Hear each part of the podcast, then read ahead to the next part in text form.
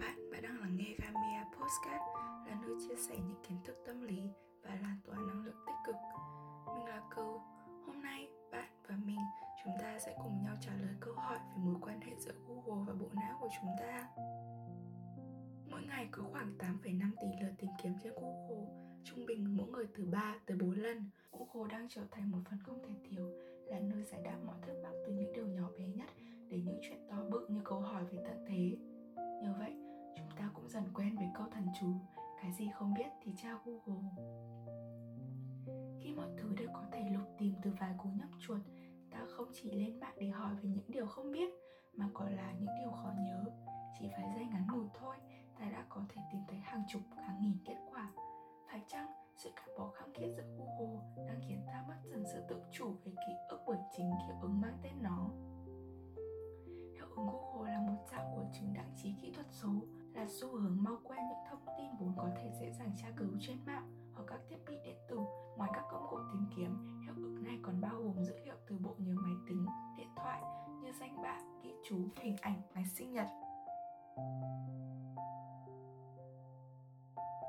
Hiệu ứng Google lần đầu tiên được đặt tên và nghiên cứu bởi ba nhà tâm lý học Betsy Spellgrove, Jenny Liu và Daniel Westney vào năm 2011. Trước sự thâm nhập của Internet, nhóm nghiên cứu này đã tự hỏi rằng liệu người dùng có đang cá nhân hóa công cụ tìm kiếm như bộ nhớ thứ hai. Theo một nghiên cứu, có hai nhóm người tham gia và được cung cấp cùng một thông tin. Kết quả cho thấy nhóm người biết trước rằng thông tin ấy sẽ bị xóa có khả năng khi nhớ tường tận, còn nhóm người biết được thông tin ấy có thể lưu lại thì nhớ vị trí lưu trữ tốt hơn là nội dung. Hàng ngày bộ não của chúng ta phải tiếp nhận rất nhiều thông tin, do đó ta thường ưu tiên ghi nhớ những thông tin chính và trao gửi những thông tin nhỏ lẻ tại bộ nhớ ngoài. Đây là một dạng biểu thị của Transactive Memory, tạm dịch là bộ nhớ giao dịch. Trước đây, Transactive Memory chỉ việc phân chia ghi nhớ cho các chuyên gia ở mỗi lĩnh vực khác nhau thay vì một người phải nhớ toàn bộ. Còn đối với thời đại kỹ thuật số thì chuyên gia ấy là thiết bị mạng Google được coi là một cách hiệu quả để bộ não không bị quá tải, nhưng điều đó đồng nghĩa với sự phụ thuộc gia tăng, cũng giống như mối quan hệ giữa internet và con người. Cần gì phải nhớ đường khi đã có Google Maps, chẳng cần phải nghe giảng khi đã có vị cứu tinh mang tên Zoom Recording. Chúng ta chưa từng nghĩ đến việc Google sẽ biến mất. Nó không thể biến mất, vậy nên con người ta hoàn toàn lệ thuộc.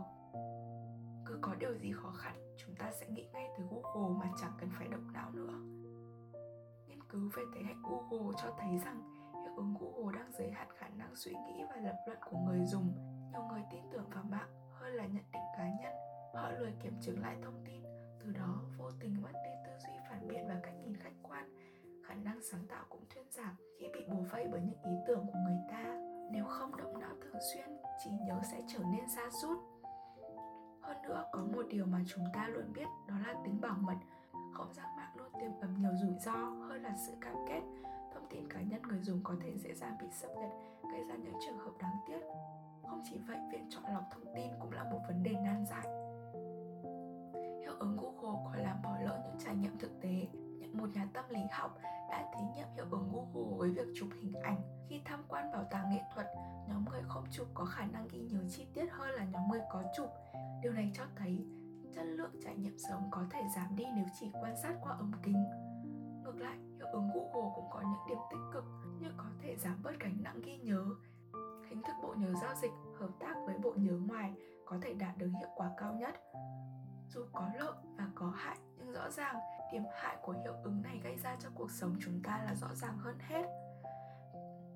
Từ đó, việc hạn chế những ảnh hưởng của hiệu ứng Google là điều cần thiết có lẽ chúng ta nên trở về với việc nghiên cứu thông tin từ nhiều nguồn khác ngoài Google.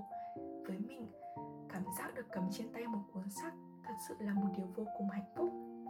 Khi ấy, việc nghiền ngẫm và tra cứu thông tin cũng dễ dàng hơn, độ tin cậy và độ tập trung cũng cao hơn.